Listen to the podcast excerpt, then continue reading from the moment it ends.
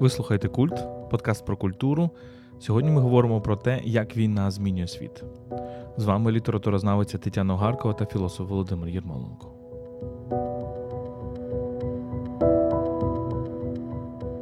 Цей епізод запис нашої розмови в Івано-Франківську.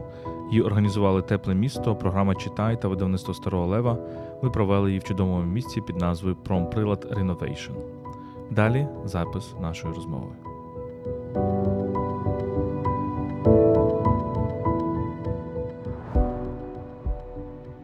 Вітаємо, друзі! Це запис подкасту Культ, е, прилюдний запис. Це наша нова така е, така форма. І сьогодні ми у Франківську у прекрасному промприладі, промприлад реновація. Е, нас слухають багато чудових людей, але ми спробуємо поговорити на тему, як війна змінює світ. І це така болюча тема, звичайно, але ми спробуємо прорефлексувати не тільки про нашу війну, не тільки про російську агресію проти України. Ми також спробуємо порефлексувати на тему попередніх воєн. І от ми дуже часто з тобою спілкуємося з іноземцями, наприклад, з французами. Е, для них референс дуже часто, якщо для нас Друга світова, то для них дуже часто Перша світова війна. Це дуже цікаво, чому так. І давай поміркуємо, бо ми про це дуже часто міркуємо з тобою. Перша світова війна, насправді, яка е, дає також революцію в культурі певною мірою, е, революцію в суспільстві. Е, чи був би авангард, мистецький авангард, яким ти займаєшся дуже впритул, чи був би він можливий, якби не було Першої світової війни? Е, е, чи чи були би можливі дуже багато культурних практик? Давай про це поміркуємо спочатку. І, звичайно, ми. Міркуючи про це, ми ми говоримо як про такі дуже трагічні і болючі зміни, які відбуваються в суспільствах, так і в принципі такі незворотні зміни, які е, дуже багато чого змінюють. Е, е, Перша світова війна. Що, Що це для тебе? Перша світова війна дійсно це одна з перших таких е, світових катастроф в історії європейського континенту. І дійсно вона постійно зараз у нас в контексті нашої війни вона згадується. Зокрема, ми багато говоримо з французами. Франція переживала Першу світову війну як війну надзвичайно жорстоку, е, війну, яка зруйнувала е, економіку, війну, яка забрала величезну кількість людських життів. Це була така окопна війна. Це також була перша тотальна війна так, яка стосувалася не лише якби військових, але також цивільних. Хоча е, історики воїн говорять про те, що є насправді дуже сумна динаміка, яка полягає в тому, що в Першій світовій війні більшість жертв все-таки були військовими до 80%, тоді як уже в Другій світовій війні е, кількість військових і цивільних жертв приблизно дорівнювала одно одній, тобто це і цивільні, і і військові. І, на жаль, те, що відбувається вже в пост е, пост Друга світова війна в цей період, і, зокрема, можливо, і в нашій війні, так це коли кількість цивільних жертв вона може навіть перевищувати. Ми правда з тобою не знаємо точних цифр і не дізнаємося точних цифр про нашу нашу війну до її завершення, зокрема по військовим. Е, це є військова таємниця зі зрозумілих причин, але оцей характер тотальності, який проявився в Першій світовій війні, він якби. Е, присутній сьогоднішній. Про Першу світову війну тема, яка найбільш гостро звучить, найбільш гостро звучить саме у зв'язку з нашою війною, вона полягає в тому, що е, Певна частина Європи і в центрі цього всього, очевидно, Франція, вони мають таке певне побоювання, що можна перемогти у війні і, і, і програти мир. Е, в чому сенс ці, ці, ці, цього твердження? В тому, що ми пам'ятаємо, в Першій світовій війні Німеччина зазнала дуже нищівної поразки, і Версальський мирний договір був надзвичайно жорстоким по відношенню до Німеччини, і Франція була саме тією країною, яка надзвичайно е, строго так е, е, вимагала максимального покарання для агресора у вигляді репарацій, які, як ми пам'ятаємо, Німеччина за Першу світову війну платила до дуже нещодавніх часів. Тобто, оце надмірне покарання агресора, надмірна сильна поразка в історичної пам'яті континенту, зокрема от у французів, закарбувалася як причина, одна з причин, одна з джерел, одне з джерел наступної, ще більшої, ще кривавішої війни. І от, власне, накладаючи цей досвід Першої світової війни на те, що ми переживаємо зараз, а зараз ми бачимо європейські країни все-таки на боці України більшою чи меншою мірою ми отримуємо допомогу, військову допомогу, так, е, дипломатичну допомогу, санкційну допомогу, так, але оце є побоювання, нерішучість наших партнерів подеколи пояснюється цією пам'яттю про Першу світову війну, яка говорить про те, що занадто нищівна поразка може призвести до ще більшої війни, і ми маємо стикатися цим. Ну, ну і це хибна аналогія, тому що, як на мене, те, е, що було Першою світовою війною, для Росії була якраз холодна війна. Тобто поразка в холодній війні, яка якраз, е, хоча, звичайно, покарання за цю поразку були зовсім не такі, як покарання Німеччини. Навпаки, був якраз спроба залучити максимально Росію в такий міжнародний порядок, тобто їй дали місце в Раді безпеки ООН, е, їй дали місце в G7, розширивши її до, е, до вісімки, і дуже багато таких е, рівнів. Але вона сприймала цю поразку в холодній війні як приниження. І мені здається, все, що відбувається зараз, великою мірою, ну, один із аспектів це оцей реваншизм, спроба помститися за поразку в холодній війні. Але знаєш, давай... я з тобою погоджуюся насправді, але ем, інколи мати рацію не означає розуміти те, що відбувається. Оця війна е, історичної пам'яті, яка відбувається, так тобто вона пояснює певною мірою поведінку, навіть якщо ми намагаємося переконати в тому, що аналогія має бути з Другою світовою війною, але дійсно оце побоювання вони, ем, вони не є в горизонті нашого досвіду, колективного досвіду, вони витіснені з нашої пам'яті, тому що ми її не маємо. Але дійсно холодна війна, от те, що ми бачимо, це відчуття ресентіменту, так, от цей термін німецького філософа, так, Фрідриха Ніцше, який говорив про ресентимент як певну таку мораль рабів, тобто е, мораль. Е, Світовідчуття людини, яка живе у приниженому стані, е, яка дуже мало може, і відтак, е, чим менше її практичні можливості, тим більше є оці фантазми про велич. Тому метафори про вставання з колін, які ми, на, жаль, регулярно чули ще до повномасштабного вторгнення, симпатії до, до, до лідера політичного, до Володимира Путіна, який начебто давав йому цю ілюзію підняття з колін. Тобто воно все насправді працює. Тобто воно працює як реваншизм, воно е, працює як спроба переграти історію, як на спробу написати іншу історію. Як ще змінила Перша світова війна? От я завжди згадую е, великий текст, великий зазначенням, як на мене, текст Штефана Цвайга, який називається Вчорашній світ. Е, е, Die Welt vom Gestern, якщо не помиляюсь німецькою мовою. І цей твір, який е, Цвайг пише е, в еміграції, е, віденський австрійський єврей. Е, Емігрує, звичайно, після е, власне нацифікації Австрії, Німеччини і Австрії, і він фактично його пише перед е, незадовго до перед самогубством, яке відбулося в 42-му, якщо не помиляюсь, році в Латинській Америці. І цей текст дуже важливий, тому що він описує насправді, як несподівано для Європи була Перша світова війна. Тобто, це він говорить про ці беліпок, ну, французькою мовою беліпок, так, прекрасна епоха, оце перші десятиліття ХХ століття. Ця, це прекрасне життя, з- життя задоволень. Так? Це, е, це, в принципі, Арнуву або Югенштіль, в, е, якщо ми говоримо про архітектуру, про мистецтво. Це таке відчуття весни, відчуття якогось пробудження, це такий протоавангард.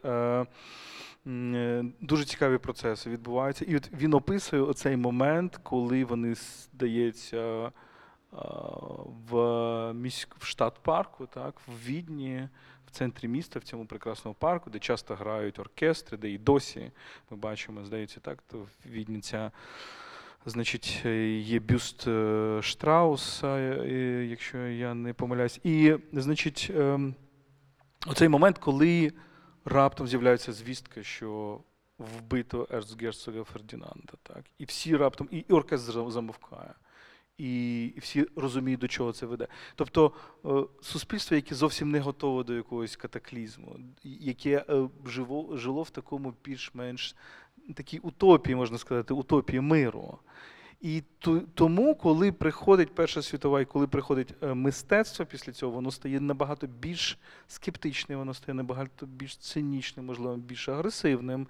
Авангард стає більш, можливо, агресивним мистецтвом, так? Так, але я також думаю про Марселя Пруста. У нас є окремий епізод про Марселя Пруста, але е, дуже цікаво подивитися на його творчість саме в контексті Першої світової війни. Ми пам'ятаємо, що він починає працювати над своїм твором, який згодом стане семитомним у пошуках втраченого часу ще до початку Першої світової війни, цьому, умовно кажучи, 9-10 роки.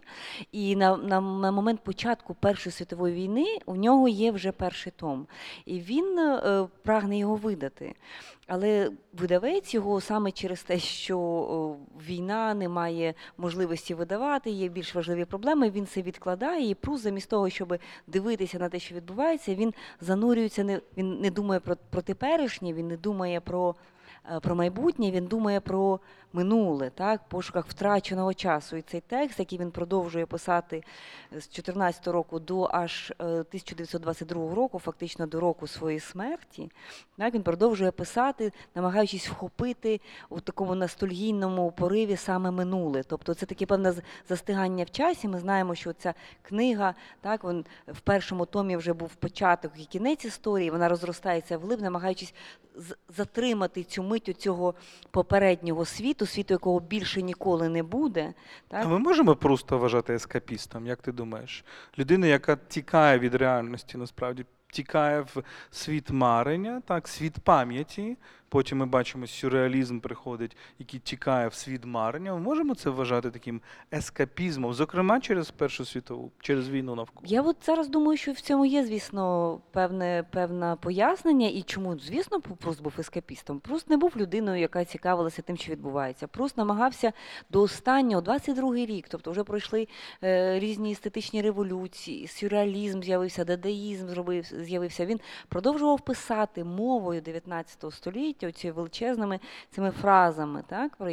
От, І і писав, писати про про світ, якого вже більше немає, про світ оцього цих салонів, про цю світську балаканину в цих салонах, про ці відчуття, які були йому важливі, про, але які ну, в горизонті його взагалі не було цих подій драматичних, не було цих розривів, не було цієї крові, цих цих тіл, так, загиблих. Тобто це дуже дуже парадоксально. Мені здається, що саме от зараз я про це починаю так думати. Насправді так він саме через надзвичайно травматичний історичний досвід у цієї війни це була спроба втікти від цього і якомога довше триматися за оцю нитку, яка пов'язувала його з дитинством і з минулим. Тому не випадково про просто казали, Жак Рів'єр, здається, його так намагався образити, казав про те, що Пруст – це стара дитина.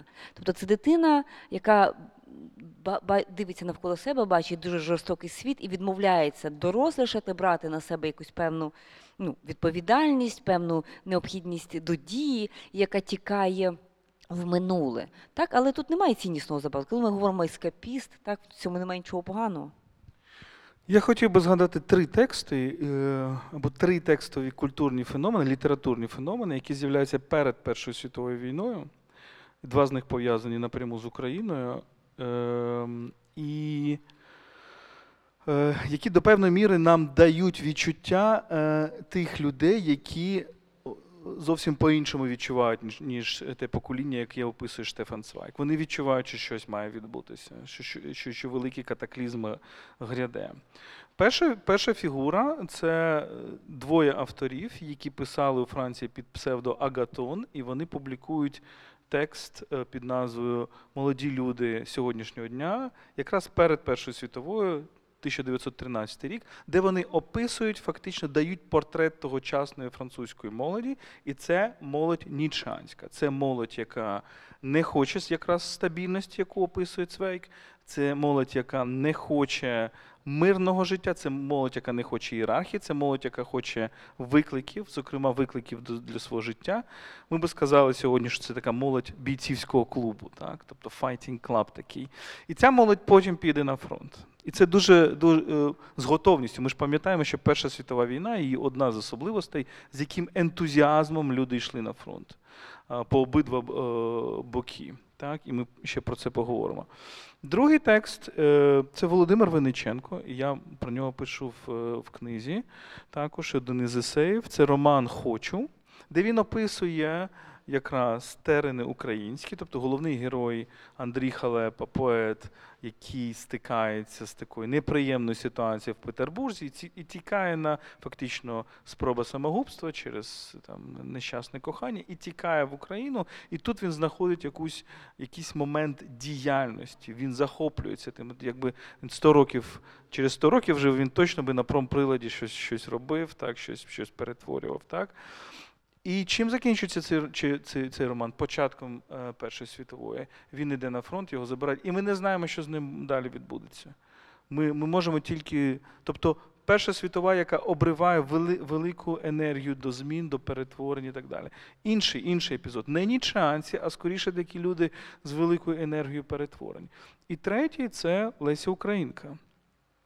Про яку я теж пишу в в, в, в цій книжці як це не дивно, це нібито драма про кохання, камінний господар, про Дон Жуана, але там вона нам показує народження якогось нового типу людини, і це мені здається, якраз Донна Анна, як такої нічанської владної людини, яка ем, ми бачимо цю еволюцію від героя романтичного 19 століття, який хто передусім героя, хто передусім прагне свободи, до героя, який передусім прагне влади. Тобто ми бачимо таких людей, які певною мірою відчували, що далі буде відбуватися.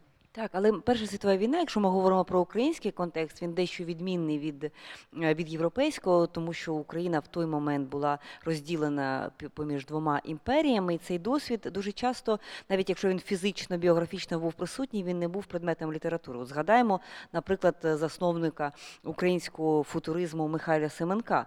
Він е, був на фронті, е, так в 2014 році був на фронті, воював, повернувся. Він уже тоді починав писати свої перші такі авангардні футуристичні тексти, але під час е, е, війни, якби це скоріше така лірика кохання, тобто це теми дуже далекі від війни. І маємо розуміти, що Україна в цей момент також переживає ну, цей досвід набагато більш важливіший, можливо, визвольних змагань. Так?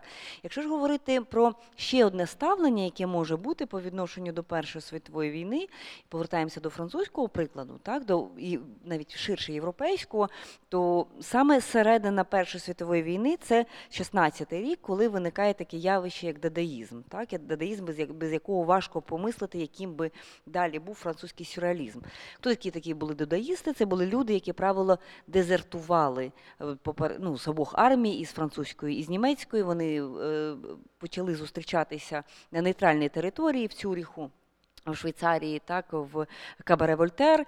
І, власне, оцей мистецький жест, головний, який вони пропонували, це був про беззмістовність світу. Так, от Дада, це про беззмістовність світу, це про відсутність будь-якого світогляду, це про непотрібність е, е, або хибність так, будь-якого патріотизму. Тобто, про всі ці е, гасла, які були ще актуальними в 14-му, так ми пам'ятаємо, що скільки велика кількість людей загинула. Так, і власне, оце підважування можливості смислу як такого надзвичайно радикальний рух, рух, який заперечує мистецтво як таке, рух, який заперечує поезію як таку, тому що поезія зливається з шумом, з відсутністю там семантики.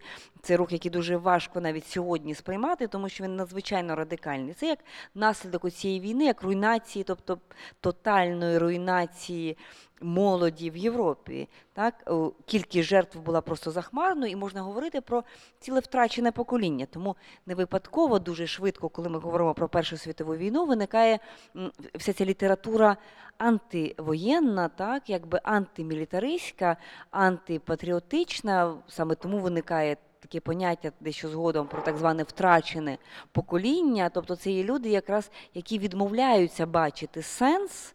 Ну, очевидно, сенс цієї війни був різним для різних країн. Один сенс був, скажімо, для Франції, яка захищала себе, так інший сенс був для Німеччини, яка була все таки в ролі агресора. Але згадаємо, що е, от ти згадав оці молоде покоління, що Фрідрих, е, Фрідриха Ніцше дуже багато читали в окопах, так, от е, кишенькові видання його творів, я тільки от забула, який саме твір. Заратустра? Заратустру, так, от для підняття бойового духу роздавали в траншеях, в окопах для німецької Біблію і. Заратустру. Дві, дві кишенькові книжки, які роз- е, роздавали справді е, німецьким солдатам тоді. Так, і можемо провести паралелі, можемо провести паралелі з нашою війною. Ми з тобою е, часто їздимо на схід, і ми бачили оце дуже хороше кишенькове видання від видавництва Дух і літера. Це Кобзар Тараса Шевченка, спеціально виданий в дуже кишеньковому такому форматі, невеликому, е, такий піксель там на, на, на обкладинці. І, власне, це не для продажу книга, це наклад для того, щоб роздавати ці книжки е, для Збройних сил України, для того, щоб військові мали можливість читати. Тараса Ну і ще і Стус такі є. Але от якраз теза, е, мені здається, наша, все ж таки, що Перша світова війна і наша, наша зараз війна, вони абсолютно їх не можна порівнювати. Це два різні явища, і ми до цього ще е, підійдемо. Остання, можливо, е, теза про Першу світову, два поети, яких я би порівняв: Шарль Пігі у Франції і м, Вілфрід Оуен в е, Британії. Це така якась така паралель, дуже дивна містична паралель. Шарль Пігі іде на війну з великим ентузіазмом, заповідає е, філософу Бергсону, з яким він сварився, потім він мириться, що якщо я загину, значить, будь ласка, візьміть опікунство над моїми дітьми. У нього було четверо дітей. Він іде на фронт у 2014 році, його вбивають через, здається, місяць чи два. Велика, дуже, дуже грандіозна фігура. Тобто це людина, яка от в цій логіці якраз е, самопожертви, війна, ми йдемо і е, так. І Вілфрід Оуен пише свій знаменитий вірш е, про притча про Авраама, де він описує оцю історію Авраам і Ісак, жертвоприношення. І історія така, що ангел з'являється і каже Аврааму, що ось ягня, бери ягня замість сина. Він ігнорує це значить, звернення, і він вбиває свого сина. І там є фраза, що and half the seed of Europe, he, he, he kills his son, and half the seed of Europe one by one. Тобто половина сімені Європи або половина половину ем, молоді Європи. Оце, оця еволюція вона дуже важлива. Так? Еволюція від е, ідеї самопожертви до, до, до думки, що нами пожертвували. І оце, мені здається, під кінець війни це дуже важливе відчуття. І так змінюється Європа справді соціально, класово і так далі. З'являється велика категорія людей, яка каже, нами пожертвували оце всі еліти, аристократії і так далі. І це точка народження егалітаризму, мені здається, в Європі. Дуже потужна точка народження відчуття рівності. Так? Так, цей вірш Оуена абсолютно фантастичний. Він мені здається важливий ще в одному аспекті, тому що там він говорить про те, що не відбуваються підміни, так, от ягня не підміняється, і це є не просто нами пожертвували, а це є також ідея жертви, яка нічого не викупає. Так, ми пам'ятаємо в християнстві, жертва це завжди ну, який, ну, акт, якась дія, яка необхідна, яка викупає решту тіла соціума, скажімо, або, або ду- ду- душі. Але от у Оена це просто як е, така думка, яка вражає саме про те, що вбили половину молоді Європи, і це не має жодного сенсу. Тобто це не має жодного викупу, нічого немає жодної трансценденції, немає жодного релігійного моменту. І тоді я згадаю, якщо є час ще одного письменника, який теж дає правильну, дуже точну картину Першої світової війни. Це- Це Луї Фердинанд Селін, його перший роман е, Подорож на край ночі 29-го року. Сам Селін був ветераном цієї війни. І е, незалежно від е, якби, ідей, що дуже важливо, він дає дуже ем, точне зображення війни як колективного тіла. Так? Оці тіла в траншеях, тіла, які понівечені, тіла, які стікають кров'ю, тіла, які е, стогнуть. Так? І оце бачення власне, от колективного такого тіла, яке безкінечно страждає, і, в принципі, теж велике питання, навіщо воно зберігається. І потім оцей образ колективного тіла, так? а ми вже вступаємо на 20 століття і бачимо війну не тільки крізь призму якогось індивідуального досвіду, але також якийсь призму цього колективного тіла нації. Так, Далі Селін це розвиває, коли він бачить, описує ті саме фордівські заводи в Америці, так, оці е, ці недолюди, як їх називає, люди, які готові жертвувати своє тіло, віддавати свій час там за два франки на тиждень, ну щось таке. Да? Тобто це от, е, бачення людини як певної дуже маленького гвинтика, таке тоталітарне бачення, так? але це скоріше у Селіна це критика цього тоталітарного бачення. І ми пам'ятаємо, все ХХ століття, на жаль, це буде історія мас, це буде історія масових воїн. Ми будемо говорити ще про Другу світову війну, це історія масових якихось речей, де власне подеколи відбувається оце нами пожертвували, але інше колективне тіло так цим не викупається. Якби. Ну чому ми так довго про це говоримо? Тому що це формує певний світогляд європейського континенту. І, і з цим світоглядом насправді дуже складно зараз боротися. Тому що це світогляд, який відсуває від е, від себе думку про те, що буває справедлива війна. Так, Для нього війна показує, що вона несправедлива, безсенсовна, створює абсурд і, і, і, і руйнує світ і так далі. Звичайно, Друга світова війна, вона все ж таки, мабуть, дає інший погляд, е, мав би давати інший погляд. Е, погляд, що коли ти стикаєшся з абсолютним злом, а в Другій світовій війні все, все-таки ціннісні орієнтири трошки інші. В Першій світовій війні не знаєш, хто правий, хто хто не правий. Це імперіалістична війна, всі винні і так далі. Так? Тобто не знаєш тут насправді, хто агресор, а хто ні. Ем, в Другій світовій війні ти це бачиш. І, і по ідеї, що мало б відбутися, мені здається, на європейському континенті, мало б відбутися розуміння. Зло існує, ми не можемо закривати на нього очі. Е, коли ми бачимо це зло, ми маємо діяти, ми маємо протистояти, ми маємо йому опиратися.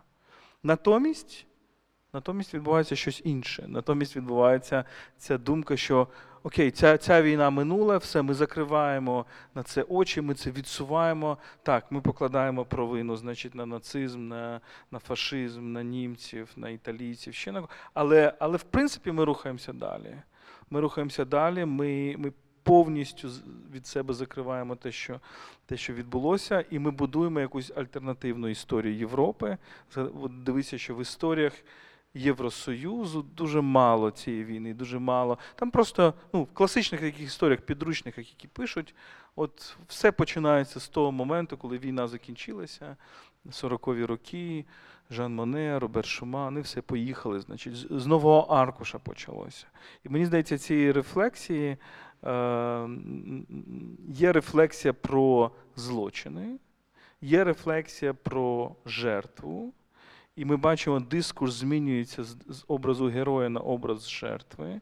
Тобто багато говоримо про жертв, але насправді мало говоримо про те, а як же ж ми все ж таки цей нацизм зупинили. так?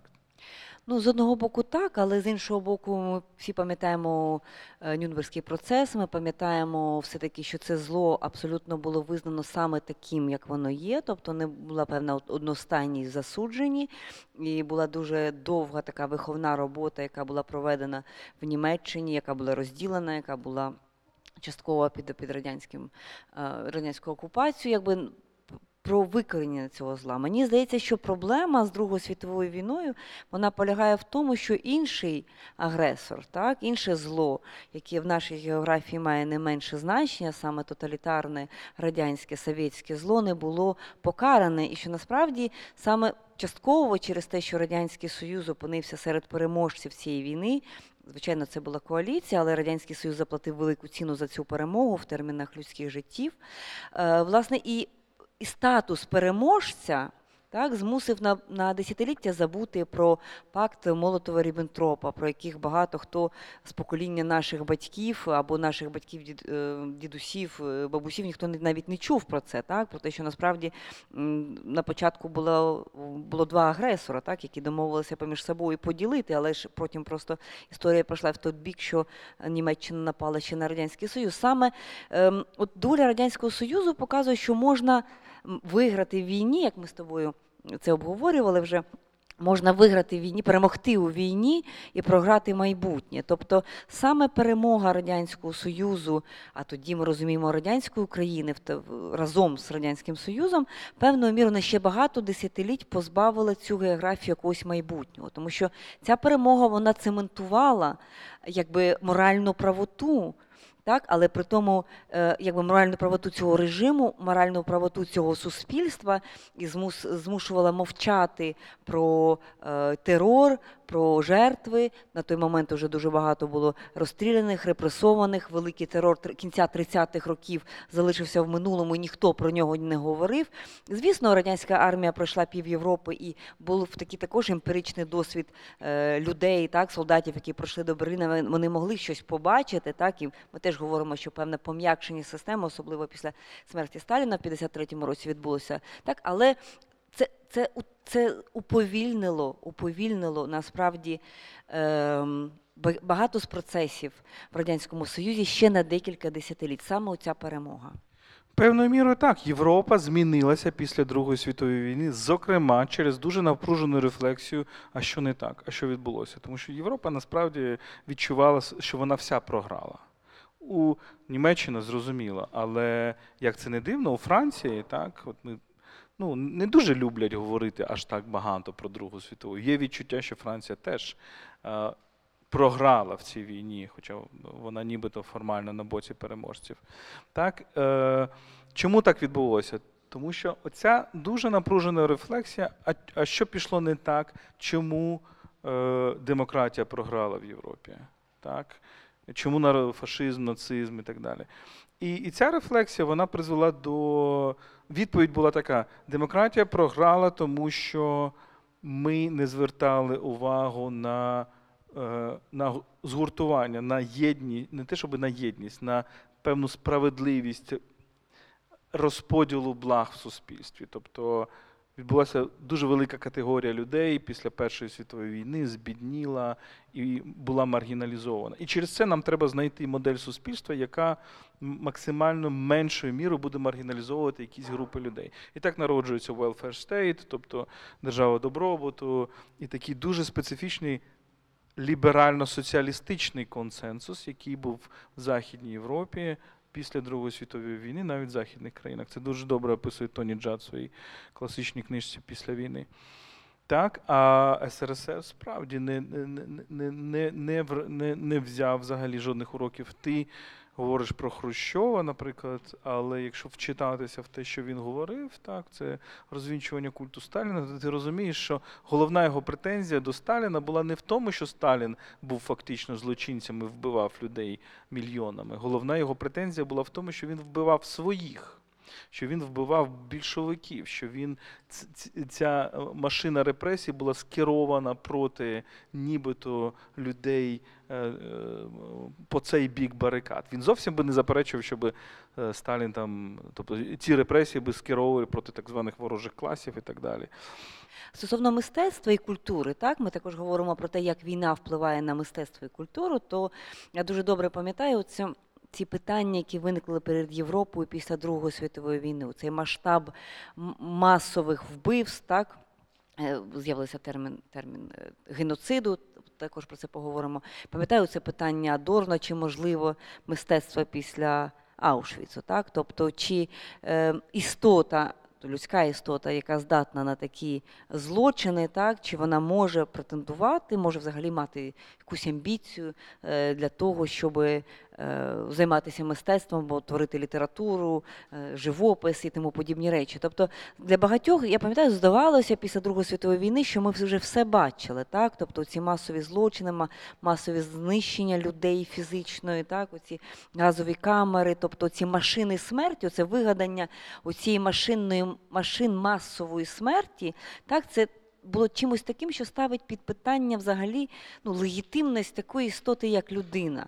І тут дуже важливо навіть не саме питання, а що його постійно собі ставили. Мені здається, воно певною мірою допомогло європейцям, ну німцям і іншим, так усвідомити, що треба шукати вихід з цієї історії, так? Тому що треба дати собі пояснення, як таке стало можливим, так? Як як взагалі цей культ смерті, е, так він взагалі став можливим, як взагалі ідея фізичного знищення людей, ну за тією чи іншою ознакою, воно стало можливим.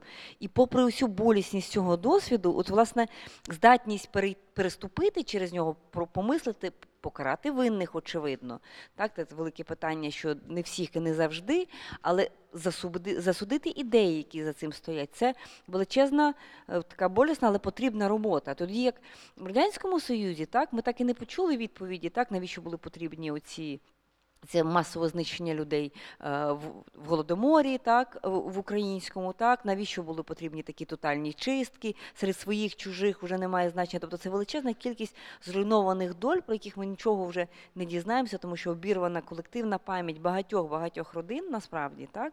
І і ми маємо таку витерту насправді пам'ять е, сімейну в багатьох м, історіях. І це і це дуже і, і це і це позбавляє майбутнього. Як це не парадоксально, знову ж таки, незнання минулого воно позбавляє майбутнього, воно ставить під питання майбутнє. І от е, ти вже згадала цей момент, е, що одне зло було покаране, інше, інше ні. І це дуже важливо насправді, тому що е, є от в наших е, колег за кордоном є дуже велика рефлексія, що дала Друга світова війна в сенсі міжнародного права, є відомі тези Філіпа Сенса. Е, який описує спадок е, Лаутерпахти і і Лемкіна про ці поняття злочини проти людяності і і геноциду, і що це стало осердям міжнародного права, і на відміну від того, що було до Другої світової війни, де фактично захистити. Е, тобто, де фактично суверен і держава мали абсолютну владу над своїми підданими. Так вони люди не були захищені міжнародним правом. Але з іншого боку, ми бачимо інший бік медалі, який наші е, партнери, наші друзі не бачать, і це якраз не засудження цього другого типу зла. І навіть зараз це інколи в деяких європейських столицях е, люди відчувають шок, коли ти їм кажеш, що нацизм є абсолютне зло, і більшовизм є абсолютне зло. Люди лякаються, тому що їм здається, що ми так релятивізуємо зло нацизму або зло Голокосту, що зовсім не є, е, не є звичайно правдою. Були, звичайно, голоси, е, але вони був голос, е, наприклад, якщо з українського боку були голоси таких ну, багатьох людей. так.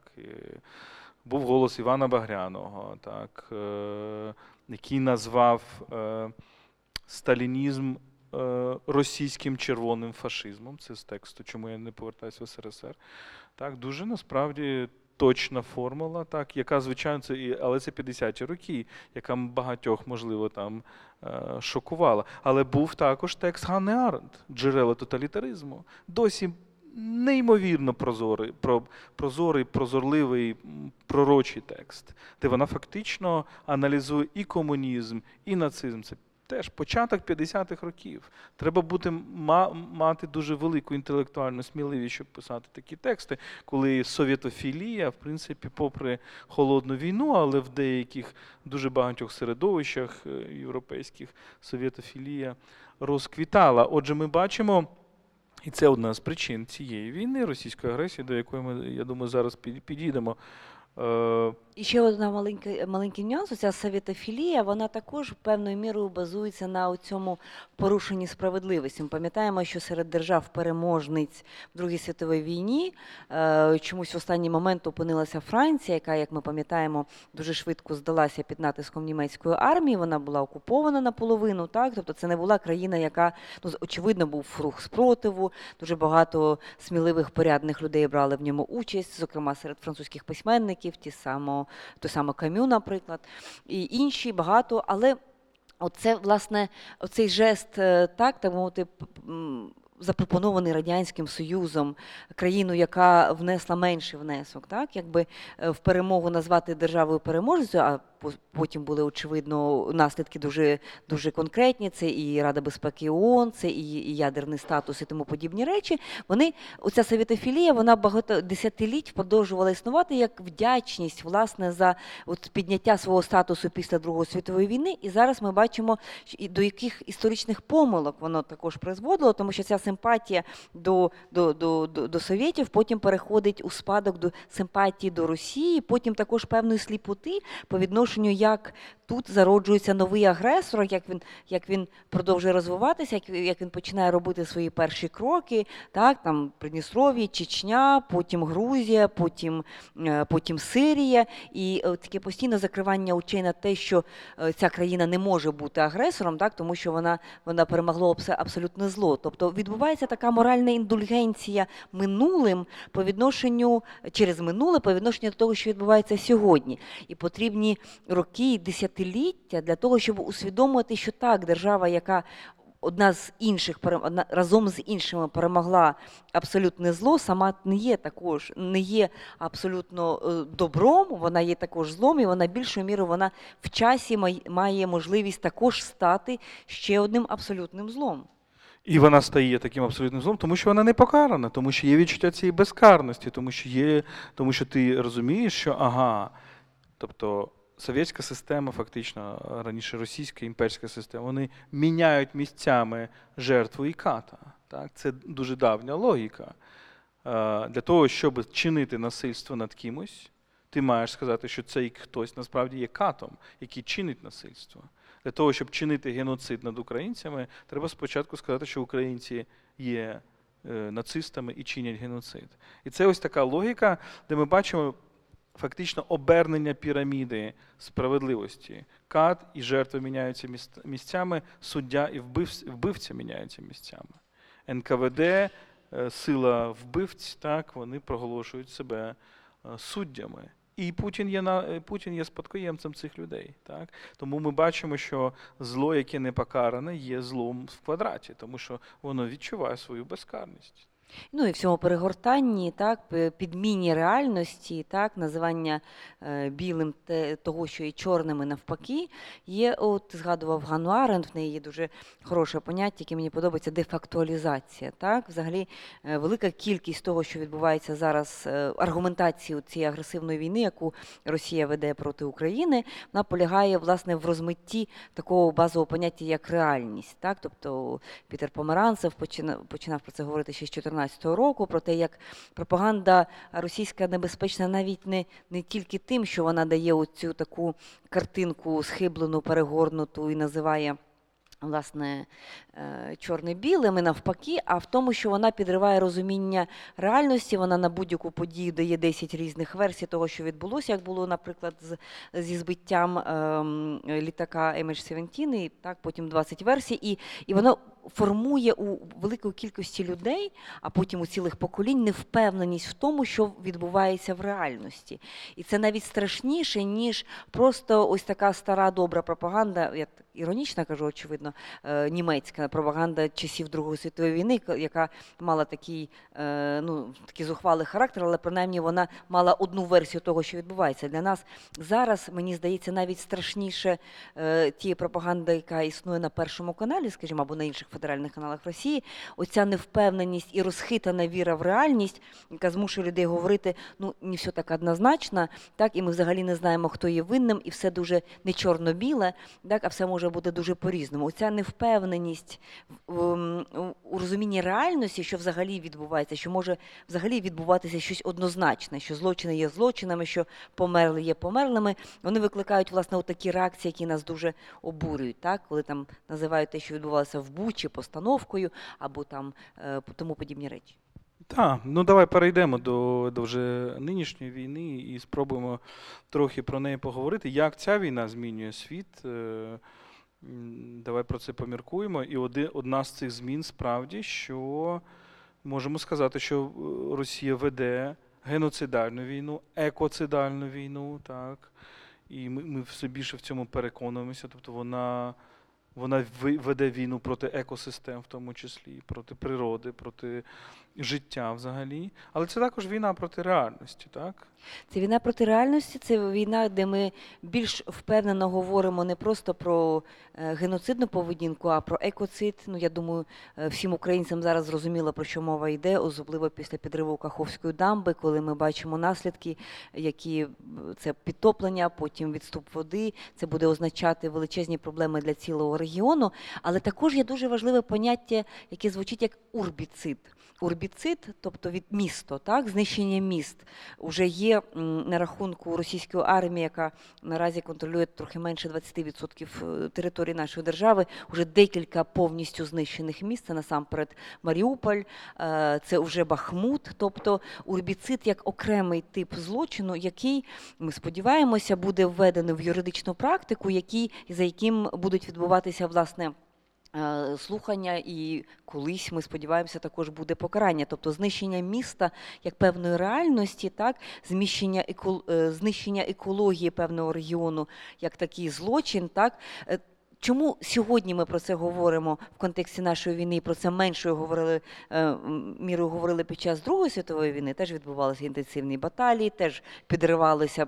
Пам'ятаєш, та сама ті самі дамби на Дніпрі підривалися, і причому не один раз, і німцями, і, і совєтами. Але е, сьогодні ми, звісно, живемо в іншому світі. Ми живемо в світі більш екосвідомому, так і сьогодні для нас так є проблемою, так є трагедією. Оце власне страждання природи. Оця суб'єктивізація природи, природи як суб'єкт це тема, яка стає важливішою для нашого покоління, е, там навіть попереднього покоління порівняно з поколінням людей середини ХХ століття. Хоча такі злочини і відбувалися раніше.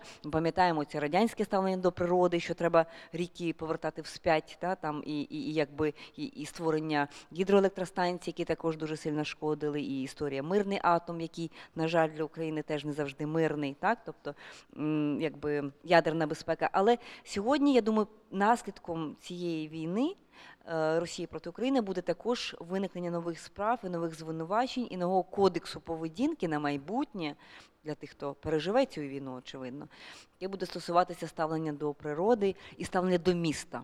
Так, місто це не просто сукупність будівель, е, будівель і інфраструктури. е, Так, це певна. Ми взагалі е, ми, ми повертаємося до міст, до, до полісної системи. Весь світ повертається до цього. Тобто історія політики, європейський спосіб політики це історія міст, історія полісів. Потім є, звичайно, момент там. Народження імперії, потім є момент народження централізованих національних держав. Але зараз ми бачимо все більше повернення до ідеї міста як окремого суб'єкта, дуже цікавого. І ми бачимо роль, наприклад, теж міст держав сьогодні, таких як Гонконг е, чи, чи Сінгапур, е, чи, чи якихось просто е, міст хабів, дуже цікавий. І, і, Росія, яка ніколи не мала міст, яка ніколи не була побудована навколо міст. Так, тобто є окремі міста, там Москва, Петербург і так далі, але це не, не країна, яка за цією територією, яку вона має, вона мала би мати десь кілька десятків дуже потужних, цікавих міст, е, е, навколо яких все, все, все би відбувалося. Так? І мені здається, Україна в цьому сенсі набагато більш урбоцентрична. Так? У нас насправді дуже багато, е, дуже багато міст, які стають центрами чогось. І Франківськ один із них, без сумніву. Ще одна Е, тема, ще один наслідок цієї війни, ще одна відмінність. Так? Е, От згадай, одне з перших таких серйозних звинувачень, які пролунало на е, звинувачень е, на бік Росії, воно стосувалося примусового переміщення дітей, викрадення дітей. І можна собі поставити запитання, чи це вперше вбивається в історії? Ні, мабуть, не вперше. Діти часто були жертвами війни, і Першої світової, Другої світової, будь-якої іншої війни. Але зверніть увагу, що саме е, от стосовно Львової Білової, так, оці омбудсвумен, так, Російської Федерації впла- впра- прав- в правах дітей і Путіна, якраз це перше звинувачення міжнародного кримінального суду, е, так воно е, стосується саме дітей. І от виникає питання, чому так? Чому дітей, чому ні щось інше? Мені здається, що е, це ставлення до, до, до, до дітей, тому що це ідея, це ідея про, про, про майбутнє. Так, ви не можете навіть впроваджуючи е, агресію проти іншої держави, проти ну якби чинити насильство проти, проти дітей, певно, біологічного продовження нації, так? І це вперше в історії так воно звучить. Ну і звичайно, питання, яке ми собі постаємо, це світова система, міжнародна система. Так? Е, Ми розуміємо, що кожна війна певною мірою е, ставить під сумнів е, або, або, або створює якусь нову систему, або руйнує попередню. Е, Друга світова руйнує Лігу націй, певною мірою створює ООН. Чи ми задоволені ООН? Всі зараз не задоволені ООН. Якщо Ліга націй це була гіпердемократична ідея, да, можливо, гіперанархічна анархічна ідея міжнародного порядку, то ООН і, і Радбез ООН це така олігархія. Це геополітична олігархія, так, де є п'ять країн, які мають право вето. Чи потребуємо ми, ми такого? Ми бачимо, що одна з причин того, що відбувається, це структура, якраз архітектура ООН, де одна з країн має право вето і може робити все, що завгодно. Так? І, і тоді виникає питання: а, а що ми потребуємо на майбутнє? І як ця війна може змінити це? І без сумніву, тобто є, є багато різних ідей. Наприклад, є ідеї того, що ми маємо автоматизувати покарання або якісь процеси. Тобто, це немає. Ми розуміємо, що в міжнародному порядку це завжди буде так чи інакше політичне рішення. Але має бути шлях до того, що певні злочини міжнародні мають автоматичну реакцію, що це не так, хочу накладати санкції, не хочу накладати санкції і так далі. Так? Це перший момент. Другий момент модель прийняття рішень. Вона не може спиратися на право вето. Вона має враховувати якісь інші моделі. Наприклад, куди рухається Євросоюз за всіх його там проблем, бюрократизації і так далі, але він рухається від моделі права вето до різних там моделей, кваліфікована більшість, там ще щось, так, яка, до, яка дедалі менше дає певній країні можливість заблокувати рішення. Так, це дуже важливо, і дійсно тут відкривається певний горизонт для змін, який є важливий. І, можливо, ще одна дуже важлива зміна в світі, яка може бути результатом цієї війни, жахливої війни, трагічної війни, полягає в тому, що і тут дуже добре це видно на контрасті з Другою світовою. У випадку, у випадку, в якому ми не сумніваємося, все-таки перемоги демократичного світу проти агресора, ми також бачимо, що зараз навколо України згур- згуртувалися країни демократичні. Та? І певною мірою можна без перебільшення говорити, що це є е, боротьба демократії проти авторитаризму, проти цих ексцесів тоталітарних. Ми бачимо країни, які е, підтримують Росію. Це є країни е, авторитарні, тоталітарні. Це, це Іран, е, це Північна Корея, це певною мірою такий балансуючий Китай, який теж важко назвати демократією. Тобто, це є буде перемога вільного світу, так така консолідована перемога вільного світу над світом невільним, так над світом, де немає там прав людей, де немає значить, свободи і тому подібного. Це дуже важливо у в контрасті з Другою світовою війною, тому що Друга світова війна серед е, держав-переможниць були дуже дуже різні країни, так і це теж важливо. Так там був радянський союз, який не міг похвалитися тим, так що він був демократичною країною. А тут у нас дійсно є такий історичний шанс зробити. Зробити так, щоб країни вільні вони перемогли разом. Очевидно, Україна це може зробити лише у тісному партнерстві з іншим, і це. Ми теж це відчуваємо з тобою, коли говоримо з європейцями. Ми відчуваємо, що е, певною мірою оця жорстока війна вона дає європейцям надію на те, що демократія може бути не просто толерантною, такою і розмитою, і самозадоволеною. Вона може бути не просто курортом Європа, а вона може бути сильною, вона може бути такою зубатою, вона може бути такою, яка здатна не лише говорити про якісь цінності, згадуючи минулі битви, але також боротися, так, ну, якщо не особисто, так, то принаймні підтримувати, і вона може бути фізично якби сильною. І це теж важливе відчуття, що цінності це не просто те, про що ми говоримо, а це також те, за що ми готові боротися.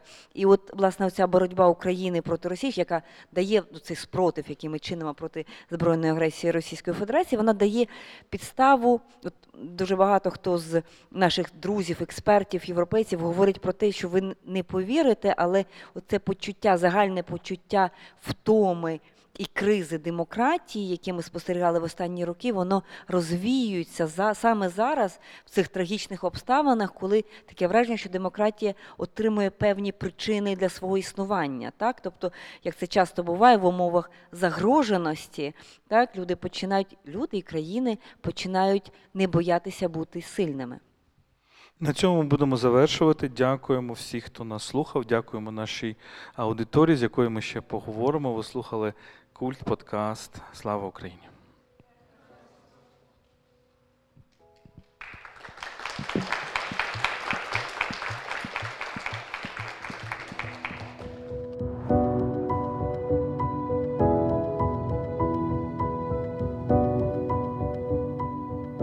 Ви слухали Культ, подкаст про культуру.